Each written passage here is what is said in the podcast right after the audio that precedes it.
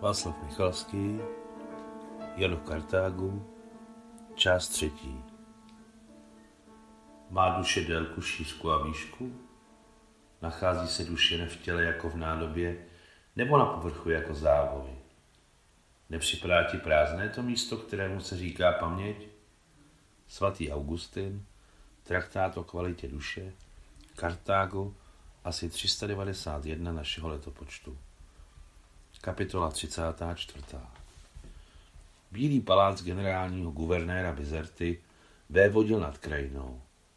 Jen šum padající vody z několika malých, nádherně postavených fontán narušoval ticho starostlivě udržovaného stinného parku s kopěmi antických soch z bílého mramoru, luxusními květovanými záhony bílých a rudých růží, vydatně každý večer zalévaných v těchto krajích tak drahocenou, sladkou vodou, s malými alejemi, posypanými načervenalou mramorovou drtí. Ochránka, která se střídala na strážních věžích čtvercového parku, každé dvě hodiny byla vyškolena do takové úrovně, že chodila úplně tiše a neřinčila zbraněmi. Sluhové se podobně pohybovali neslyšně. Ubikace stráží, konírna, garáž Další služby a ubytovny byly přemístěny za kamenný plot. Daleko dolů, úpatí hory, na jejímž seříznutém vrcholku byl palác a park. K němu vedla jediná cesta, která byla ze zhora velmi dobře vidět. Jako obvykle se říkalo, že z paláce a podzemí vedou tajné chodby, ale nikdo je nepoužívá, protože bojové akce v Tunisku již dávno skončily a to se kolem dokola rozprostíralo mírné, tiché a upravené na francouzský způsob. Mášence se zdála jí duše málo, malá jako slepá tečka a letěla daleko před ní po enfiládě bílých komnat. Letěla tak rychle, že předměty okolo nebyly k poznání, byly rozmazané jako krajina za oknem rychlíku Sankt Petersburg Nikolajev s nímž jezdili s mámou do severního hlavního města a zpátky. Lehce vonil horký čaj s citrónem, bylo slyšet, jak cinká stříbrná lžička ve stříbrném babičině počálku. Tenkrát vzali speciálně z domu své stakany, podstakany, lžíce, ubrousky a celou krabici všeho svého, na co byli zvyklí, jak oni, tak jejich oblíbená služebná, mámina jmenovkyně Anička Haluško, sestra tátova Burše, která je doprovázela na cestě. Anička byla taková rezavá, baculatá a měla bílou kůži. Byla to veselá, hlučná Ukrajinka. Vždy měla dobrou náladu, něco dělala a zpívala. Znala stovky překrásných ukrajinských písní, nejen jejich melodie, ale i slova, do jednoho, což bylo neocenitelné. Aničko, jak je možné, toho tolik znát a tolik si pamatovat, byla změnčená máma. Hano Karpovno, a proč by to nebylo možné? Miluji je, tak je znám, odpověděla Anička ukrajinsky. Zlatá slova souhlasila máma. Poslouchej, ceruško, poslouchej, Marusio, musíš milovat. To je v životě to nejdůležitější. Všechno ostatní je trintráva. Mami, a co je to trintráva? Kde roste? Nikde neroste. Trintráva to se jenom tak říká. Ve výkladovém slovníku Vladimíra dále je řečeno, že trin tráva je všechno bezvýznamné, pošetilé a prázdné, co nestojí za přemýšlení a pozornost. Že přece ví, že Vladimír dál od nás z Nikoléva. Navíc ještě dokončil námořní sbor Petrohrady s hodností poručíka. Víš to, že jo? Mami, u nás na gymnáziu to víme všichni. A jeho portrét visí na chodbě. Dobrá, řekla máma. Máš být na co pišná. Všichni jsme na něj pišní. Ale babička říkala, že pícha je zlo. Pícha a hrdost je rozdíl, zasmála se máma. Dej si čaj s citronem, voní nádherně.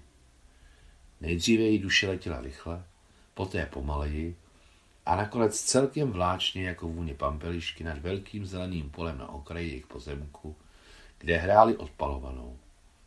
Bože, jak lítal vysoko napálený míček. Jak rychle běhala vonící trávou. Jednou za týden posekali palouk a ve vzduchu se pak nádherně vznášela sladká a čerstvá vůně slupek od melounu.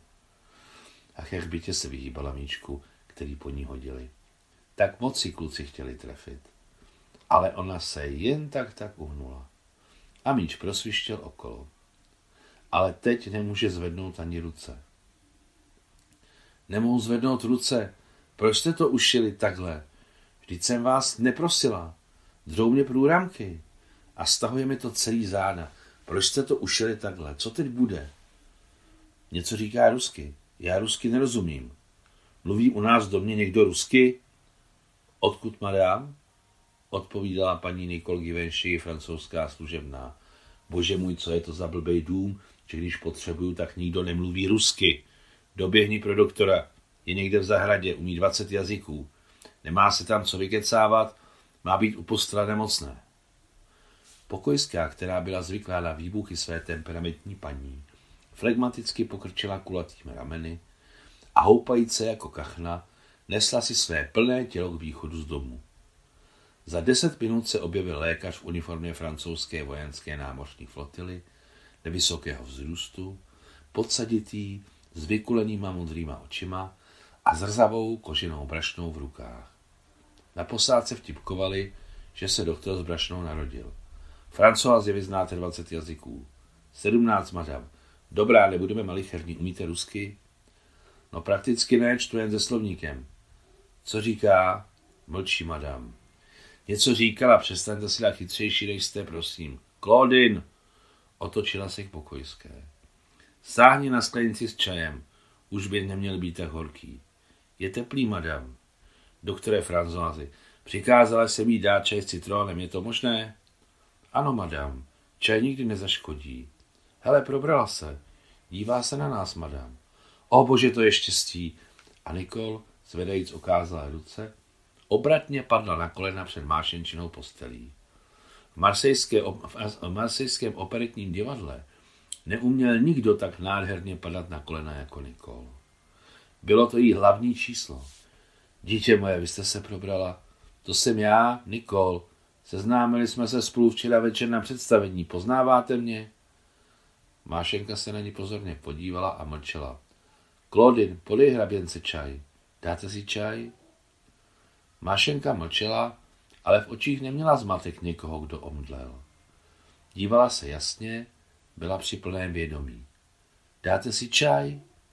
Guvernérka se zvedla z kolen a přisedla si na kraj postele.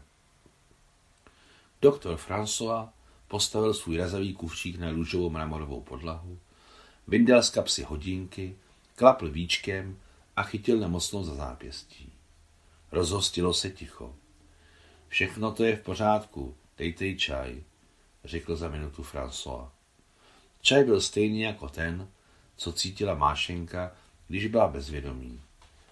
Nikolí přisunula kertům úzkou sklenici na stříbrném počálku, Mášenka si automaticky lokla a otočila hlavu na znamení toho, že už nebude.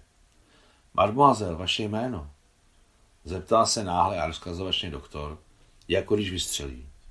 Maria, ani na sekundu nezaváhla, odpověděla Mášenka. A vaše? Moje? François. Ale proč potřebujete moje? A k čemu vám je moje? Je naprosto v pořádku, to je reakce ostřelovače.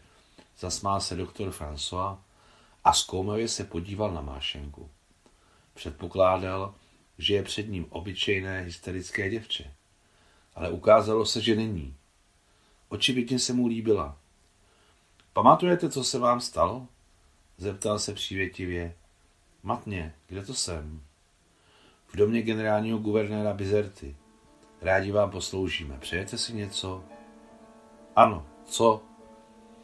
Nechte mě všichni na pokoji.